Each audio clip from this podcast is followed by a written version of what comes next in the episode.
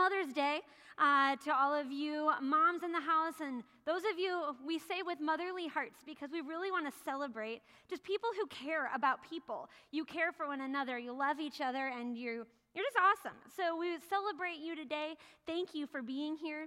You know, some people don't like to uh, they like ask, why do we always make women preach on Mother's Day? It's their day to be celebrated. Why do we make them work? And I'm like, man, it's such an honor anytime that I get to bring the word. And today I do have a word that I feel that God has laid on my heart for you, and I'm so excited uh, to, to share it with you. So, one of the most common gifts that we receive on Mother's Day are flowers. How many of you in the house received flowers this morning? Only only some of you. I am really shocked. That's how it was in the first service, too. Like, I thought flowers were just like what everybody got. Apparently not. So I hope you got something and that somebody has at least given you a card or a hug or told you how amazing, how loved, how seen you are today uh, if you didn't get a flower. I did get a flower today, and it is like the most beautiful orchid I think I have ever seen in my life. I don't know how they come up with the colors they come up with. Uh, I don't know if they like breed them or if that is just completely God's handiwork. Um, either way, it's beautiful and amazing. So I'm very grateful for what my family gave me this morning. You know, I've received anywhere in my lifetime of being a mother, I've received potted plants, I have received fresh cut flowers, which those don't last near as long as a potted plant. Um, I have even received, uh, we will sometimes do all of our gardening for the year, like buy what we would put in a planter and things like that. We'll no, sometimes do that for Mother's Day. Um, I've seen all different kinds of things, and I just love flowers. They're beautiful, they smell beautiful, they look beautiful. A lot of flowers are grown in a garden, and gardens can be anywhere, you know, from the beautiful flowers to the food we eat, uh, you know, the tomatoes and cucumbers and lettuce, things like that, food we eat. If it's my garden, it's the food that the animals and the bugs and the weeds eat. Uh, that's what it looks like for me. But you know, maybe you're a great gardener and you get to reap the benefits of all those great things in a garden. They're awesome. So, this time of year, uh, a lot of people start thinking about planting their gardens they start thinking about planting their flower beds. Um, especially here in Ohio, you know, it's freezing cold. We pretty well jump from winter to summer, and spring is kind of like intermixed in there. And so, you know, it'll be like 50 degrees, and then all of a sudden it's like 70 or 80. You know, we have that taste in there. And all of a sudden, everyone like rushes to the store and is like, it's time! Summer has arrived. We can plant all the flowers and we can do all the things. And so you do or I, I mean, I have. Maybe you're smarter than I, but I buy them and, you know, we plant them. And I'm like, oh, look how beautiful it is. Three days later, snows. And you're like, I just killed all my flowers. Or you try to cover them up like they say to do. They're like, it's fine. You can plant them if it's freezing out. You just cover them with a blanket or you wrap it in burlap or whatever. I'm like, okay, so you try to do that. And the next day, my plants are brown and they're smushed, and I'm like, I don't know what went wrong. I don't know what I'm doing wrong. Because Ohio tricks us sometimes with our weather. Someone told me once that they had to wait till after their birthday, which I think is at the end of May. They're like, I just make it to my birthday, and then I know I can plant plants. So, hopefully, you know that and you have waited. If not, good luck to you as you try to protect your plants from the terrible weather because it's completely unpredictable. Um, I've tried to plant gardens many, many times, and it just never seems to work out real well.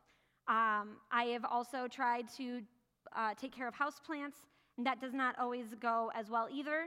I should probably only have fake plants because then I think I can keep those alive, unless my dog jumps on the table and eats it, in which case fake plants have no hope either.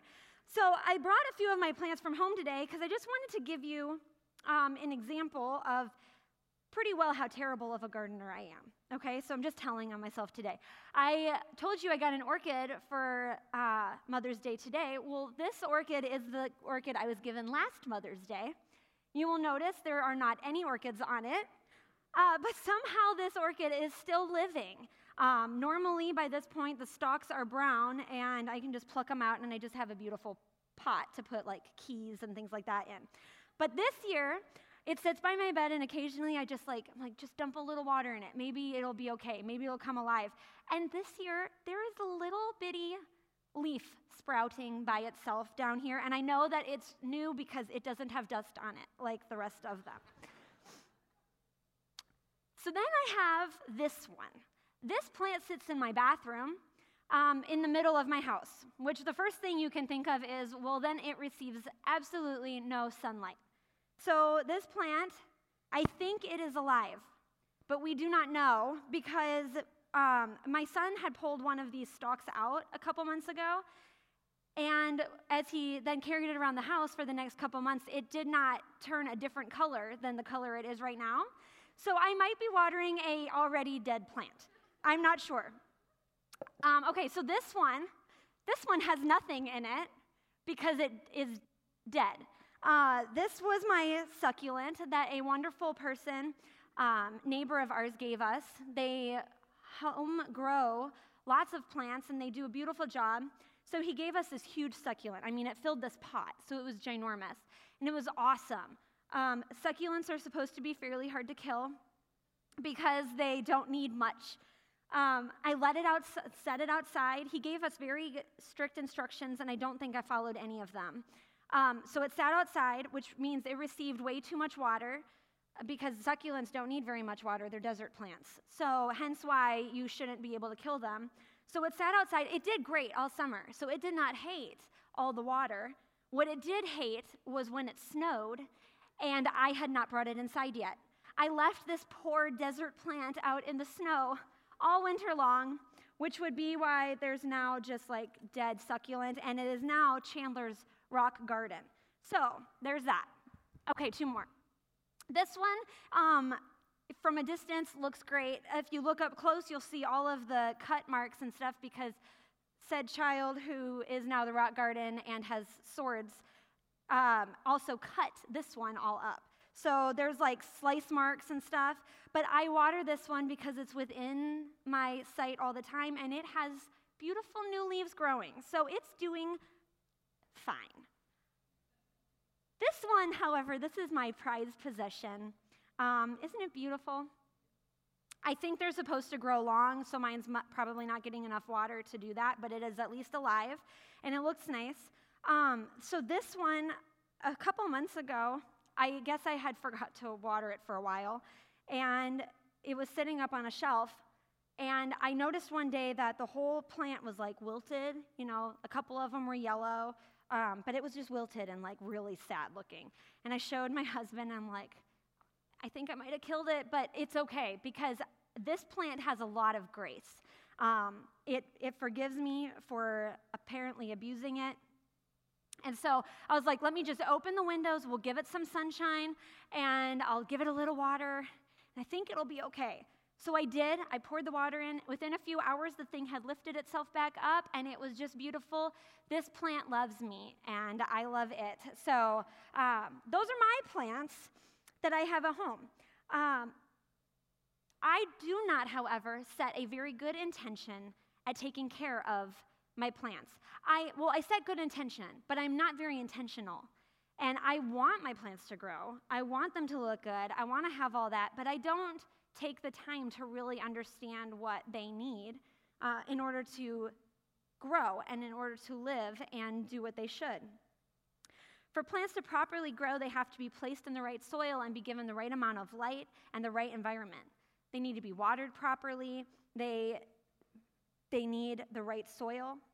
If they're not given the proper soil or the right amount of care, then the seed will not grow. The plant cannot grow how it should.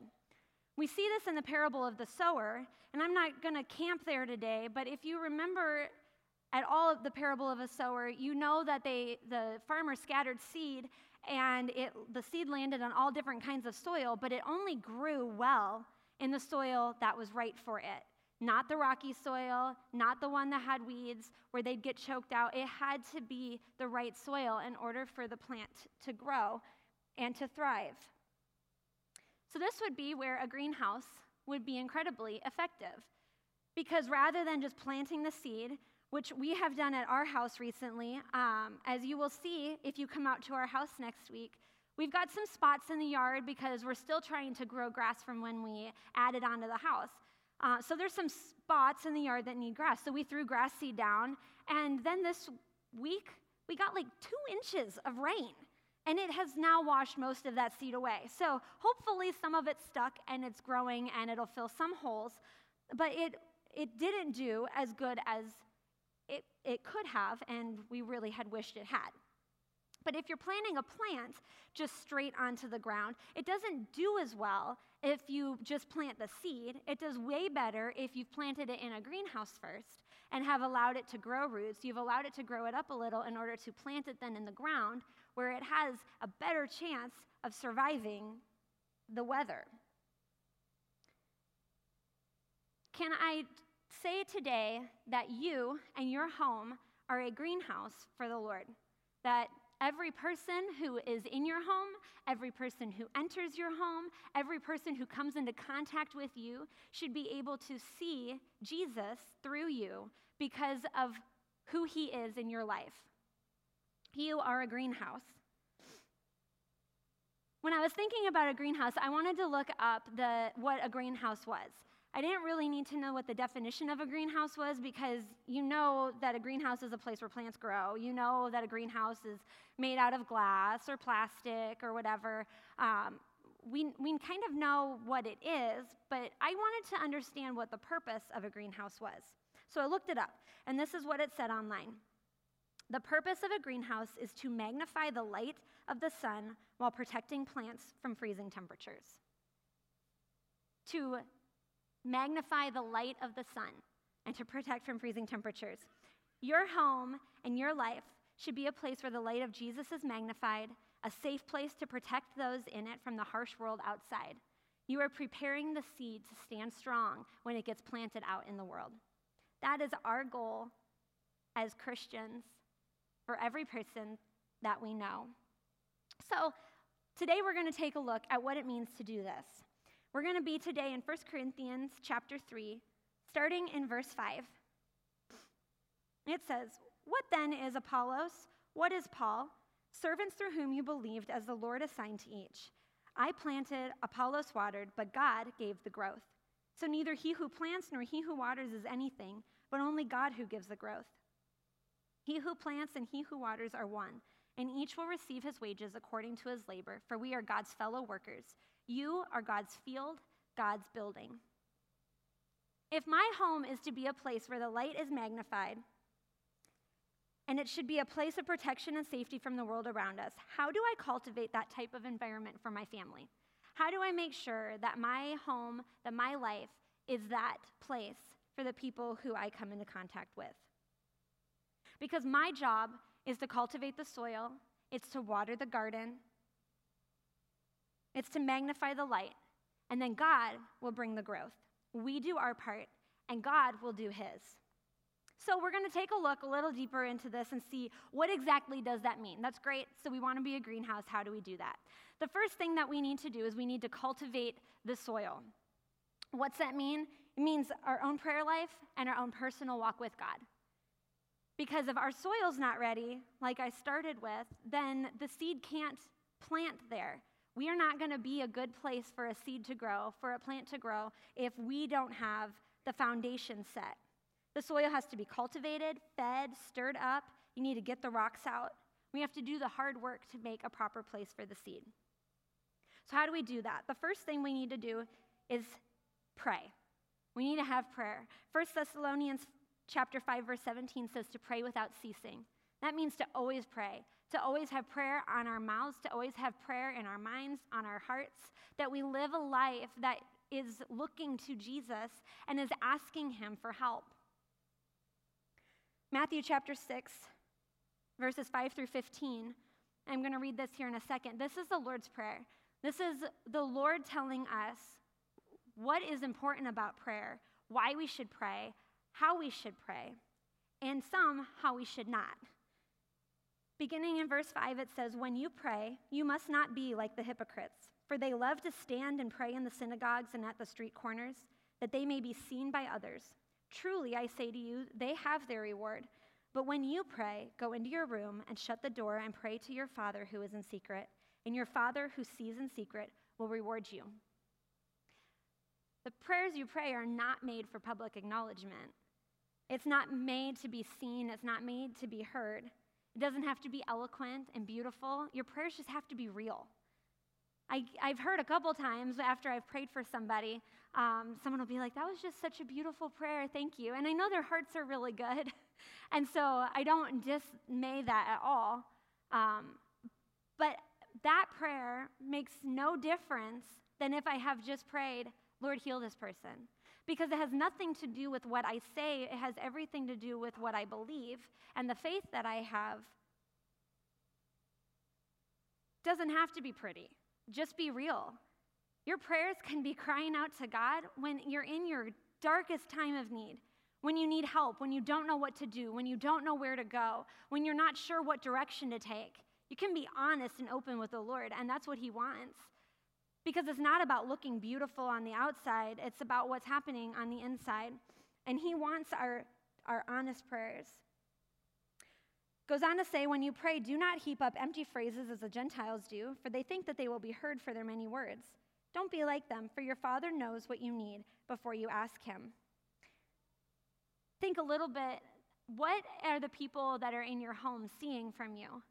Are they seeing somebody who on Sunday is like lifting their hands in worship and they they they pray and they say all the things and they do all the things? Are they seeing that same person then at home?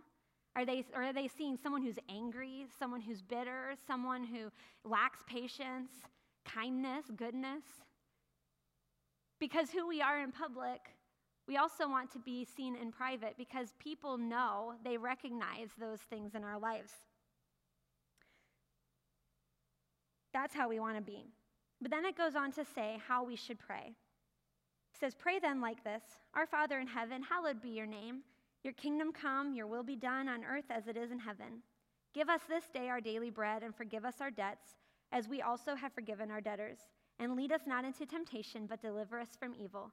For if you forgive others their trespasses, your heavenly Father will also forgive you. But if you do not forgive others their trespasses, neither will your Father forgive your trespasses. When you don't know what to pray, if you don't even know where to start, start there. You can pray each and every one of those, and I believe in time, then it, that will expand and it'll grow. And these are the things that God wants you to pray for, to pray like that. And He's going to move and He's going to do something. It's going to begin to cultivate your soil. Another thing that's really important so we pray, but we also need to be in the Word of God. Reading the word is necessary for life. So I was actually looking just yesterday, and I came across a post on Instagram that talked about the benefits of reading your Bible daily. Listen to a couple of these things. It says feeling lonely drops 30%, anger issues drop 32%, bitterness in relationships drops 40%, alcoholism drops 57%, sex outside of marriage drops 68%. Feeling spiritually stagnant drops 60%. Viewing pornography drops 61%. By reading your Bible every day, those things in your life get better. But also, it says that sharing your faith jumps 200%, and discipling others jumps 230%. Why? Because you're putting into you something that you cannot help putting out. Like when you have this relationship with Jesus that's just growing, like you're gonna tell people about him. You're gonna wanna share it because you're so in love with him and he's speaking to you. Because the word of God is living and active. It is still alive today, it's still irrelevant today, and it will speak to you if you'll allow it to. Deuteronomy chapter 8, the second half of verse 3 says that man does not live by bread alone. We can have all the food we want in the world. We can have all the house of Japan in the world. Can I get an amen? Come on. Um, I can have all of that, but it's not going to be enough. It will, I will always find myself empty and missing something. It goes on to say, but man lives by every word that comes from the mouth of the Lord. That's where we find our sustenance. That's where we find our strength, is through the word of God. So we need to pray. We need to be reading our Bible. And we also need to be in relationship with others. If you're here at Radiant Life for any period of time, you will know that we believe in community, we believe in family, we believe that we're better together, and that we need each other to grow. We need each other to do life. It says in Proverbs 27, verse 17, that iron sharpens iron and one man sharpens another. If you are never with another believer, then how are you going to have someone to keep you accountable? You don't, I mean, I guess you don't need that, but your life's going to be a whole lot better if you do. And so, getting involved in a life group, asking someone out for coffee, having someone come, I don't know, go on a run with you or something, if that's fun for you, you could do that. But whatever it is, find connection with people because it matters in order to grow and to become who God wants us to be. We have to be in relationship with others. In 1 Peter 4 8, it also says, Above all, keep loving one another earnestly, since love covers a multitude of sins. People really annoy you, then maybe you're not in great relationship with anybody. Because when we're in relationship with somebody, then we're able to overlook not, not like sin, like they're doing something wrong, but like the sins maybe they commit to us, right? The dirty look they gave, or the mean thing that they said, or the time they didn't invite us out when they invited somebody else out. When we truly love people, then we're able to look beyond those things and continue relationship where maybe it would be hard if we weren't building that relationship in the first place. Community is necessary for our growth. Encouragement, prayer, accountability, we're better together. So we need to be strong in our relationship with God so we can pour ourselves out to those around us. We need to be in the Word, we need to pray, and we need to be in relationship with one another. That's how we cultivate the soil. That's how it gets fed. That's how we get it cleaned up so that we can have a proper ground to, be, to plant in. The second thing that we need to do is we need to water the garden because if you just have the soil, then that's not going to be enough. We need to water it. We need the Holy Spirit. Corrie ten Boom says trying to do Lord's work in your own strength is the most confusing, exhausting, and tedious of all work. But when you are filled with the Holy Spirit, then the ministry of Jesus just flows out of you.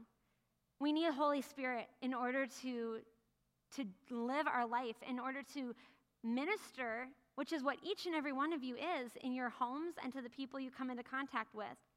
I might be up here and speaking to you on a Sunday morning, but what you do on a daily basis to those around you is more effective ministry than anything I can do standing up here. And you need the Holy Spirit in order to do that well. Isaiah chapter 32, verse 15 says, Until the Spirit is poured upon us from on high. And just before this, it was telling the women what they needed to do, like the work that they needed to be doing um, in their life to make things better, like to make things good. It says to do that until the Spirit is poured upon us from on high, and the wilderness becomes a fruitful field, and the fruitful field is deemed a forest. When the Holy Spirit is poured out, what was barren and desolate before is now full of life and fruitfulness. True fruitfulness comes from the outpouring of the Holy Spirit. And when the Holy Spirit is poured out, what was good before, a fruitful field, miraculously becomes even better, a forest. I just planted some roses in um, some pots in our house, and upon study of what happens to plants in my house, this might be a bad idea. But I am determined this year that I'm going to help these roses grow. So I've read a little about them, I've read what they need, and how I need to take care of them in order to make them grow. And so one of the things that it recommended was buying plant food and feeding it this plant food. So I was like, well, okay, cool. So why do I really need that? Because, you know, they seem to be growing just fine. Like they're beautiful. I've seen roses places. We don't feed the roses out front of the church and they're great. So I'm like, okay, so why? So I read the back of it and it says the reason why it's to give it extra nutrient, but also then it helps it have more and bigger blooms. Who doesn't want more flowers and more beauty and more good smell? You would do it for trees. We should probably do it for our fruit trees um, on our property so that we have bigger fruit, nicer fruit. But my point is, is that when we plant, like those plants can grow just fine. My fruit is going to have some fruit. My flowers are going to have flowers, whether I feed them the food or not but it's going to make them better. It's going to make them even better. So, do you need the Holy Spirit? I mean, I would say yes, but no, you you will be fine like not having the gift of the Holy Spirit poured out in your life, but it's going to be way better if you have it because when you don't know what to say, when you don't know what to do, the Holy Spirit speaks to your heart and leads you and guides you. We need the Holy Spirit in our life. This chapter goes on to tell us what blessings come from the Spirit. In verses 16 through 20, says, Then justice will dwell in the wilderness, and righteousness abide in the fruitful field. And the effect of righteousness will be peace, and the result of righteousness, quietness, and trust forever. My people will abide in a peaceful habitation, in secure dwellings, and in re- quiet resting places. And it will hail when the forest falls down, and the city will be utterly laid low. Happy are you who sow beside all waters, who let the feet of the ox and the donkey range free. Happy are you who sow beside all waters. Oh, I read that already. Okay, sorry. Um, what does it say we receive? We receive justice, righteousness, peace, quietness, and assurance forever. When the Spirit is poured out among His people, this is what it's like. If it means that when we lack these things, then we can pray and ask for them. If you're lacking peace, if you're lacking assurance about where you're at or what you're doing, if you're you're lacking justice that you need to see happen, then ask for the outpouring of the Holy Spirit in your life. Ask for more. We can never receive too much of Holy Spirit. Ask Him, and He'll pour it out. It also says that you'll dwell in peaceful habitation and secure dwellings, though hail comes down on the forest and the city is brought low in humiliation. When God's Spirit is poured out, we live on a principle that is higher than our circumstances. If others feel the pelting hail or are brought low in humiliation, it doesn't matter to those who are blessed out or who are poured out by the Spirit of God. When we have the Holy Spirit poured out in our life, then we, it doesn't mean that bad things don't happen. It doesn't mean, I mean, we all lived through some pretty crazy circumstances over the last couple of years. It doesn't mean you're not going to have those things happen, but it does mean that you rise above them, that you're protected because you have the Holy Spirit. We need the Holy Spirit poured out in our life. We have to water the garden. You have to water the seed in order for the seed to grow. You have to get your soil ready. And lastly, today, you have to magnify the light. John chapter 1, verses 4, 5, and 9 say, In him was life, and the life was the light of men. The light shines in the darkness, and the darkness has not overcome it. The true light, which gives light to everyone, was coming into the world. Then jump over to Matthew chapter 5, verses 14 through 16. It says, You are the light of the world. A city on a hill cannot be hidden, nor do people light a lamp and put it under a basket, but on a stand, and it gives light to all in the house. In the same way, let your light shine before others, so that they may see your good works and give glory to your Father who is in heaven. We are to be a light that shouts Jesus. That light makes Jesus bright in the world. It says, Jesus is the light that gives you life, and then you are the light of the world that shines Jesus to all the world. We need the light. When you come into contact with others, then the light of Jesus should rub off of you because you've been spending so much time with him that it just falls off of you to the people around you. If we do our part and we cultivate the soil, if we do our part and we water the garden and ask for the Holy Spirit, if we do our part and we magnify the light, we grow in Him and we allow His light just to shine, it's going to radiate and it's going to help our plants to grow. Each person we come into contact with, each person who lives in your home is going to, to thrive because of the work that you're putting in in your greenhouse. Let's jump back to our scripture passage that was at the beginning, 1 Corinthians 3. And we're going to focus on verses 6 and 7, where it says, I planted, Apollos watered, but God gave the growth. We watered, we did our job, but God gave the growth. So then, neither the one who plants nor the one who waters is anything, but only God gives the growth. I want you, if you received a plant when you walked in today, if you didn't, grab one on your way out. But if you do have it, would you take it out? And I want you to hold it in your hand. And I want you to look at it. And I want you to think about the people who live in your home, your kids, your spouse. Think about their friends, your friends who come into your home.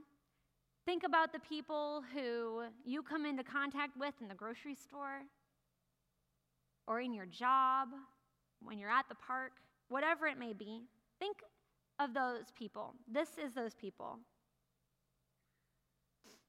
God brings the growth. We do our part, God does his.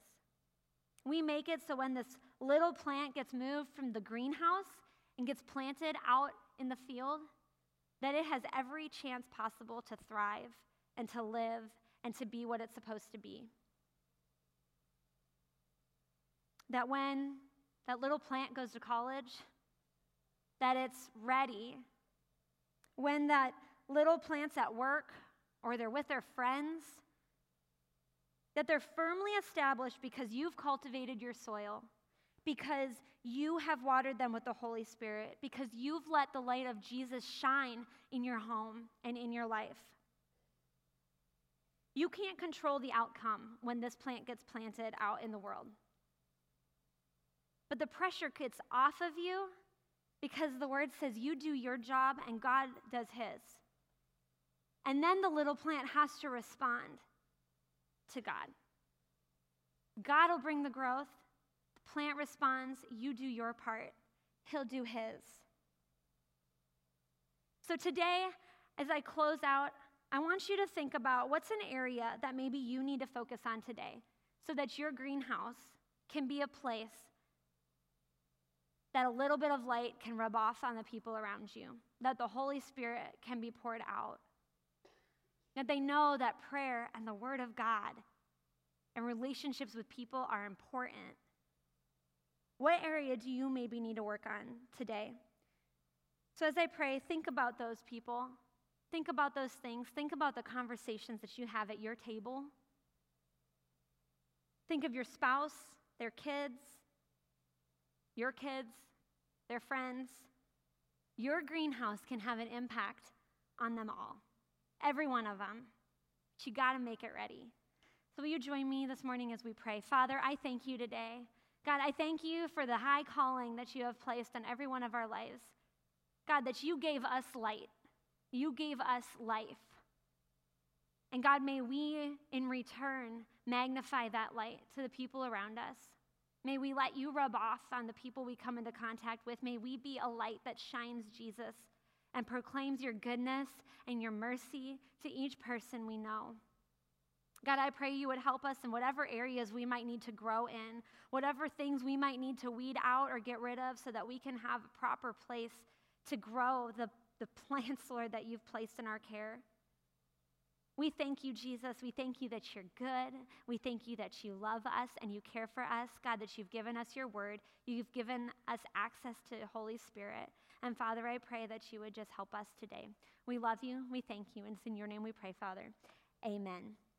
Amen. Well, I pray that you have a wonderful Mother's Day. Celebrate the moms in your life. Uh, if you are a woman over the age of 18, grab a cookie on your way out. They're amazing. If you didn't have a favorite by the time this morning when we greeted one another, I hope you have a favorite by the time you leave today. Uh, get one of those. Take a picture at our photo booth. Capture the memories that you have today, your friends, your family. Tag us at radiant.family so that we're able to celebrate with you and see what it is that's happening in your life. And as always, be careful what you watch, be careful what you listen to, and be careful what you talk about today. Savor the presence of Jesus. Have a great, great week.